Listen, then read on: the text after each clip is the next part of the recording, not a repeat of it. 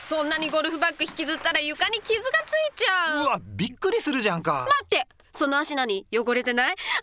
うやめてちゃんと洗ってからリビングに来てあダメ今度は何ドアはそっと閉めて乱暴に扱わない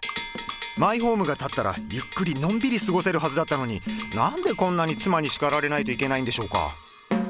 意義あり私だってゆっくりしたいんですでもこの人が次から次に汚すんですせっかく建てたマイホームに傷がつくのは私は絶対反対断固守ります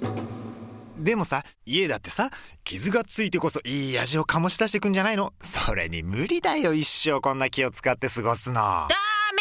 ずっと新品のままで行くのなあに想像しいわねお母様また和樹さんが家に傷をつけて袋もなんか言ってよこんな神経質になってたら大変だよ、うん京子さんの気持ちもわかるわよ私もね家が建った時どんなに大切にしたかでも実家傷だらけじゃんある日ね気づいたのほらうちの柱の傷覚えてるあ俺と兄貴の成長の印かそうあれを始めた時にあ家の傷も家族がここで暮らした記録なんだなってね思ったのよ家族の記録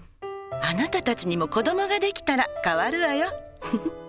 家族が一緒に一つの家で暮らすのはね案外一瞬なのよお母様いいこと言うなでもそうだよな家の傷は家族の記録かうんそれわかりますさあこれでのびのび過ごせるぞおふくろサンキュードアはそっと閉めてね時間はかかりそうね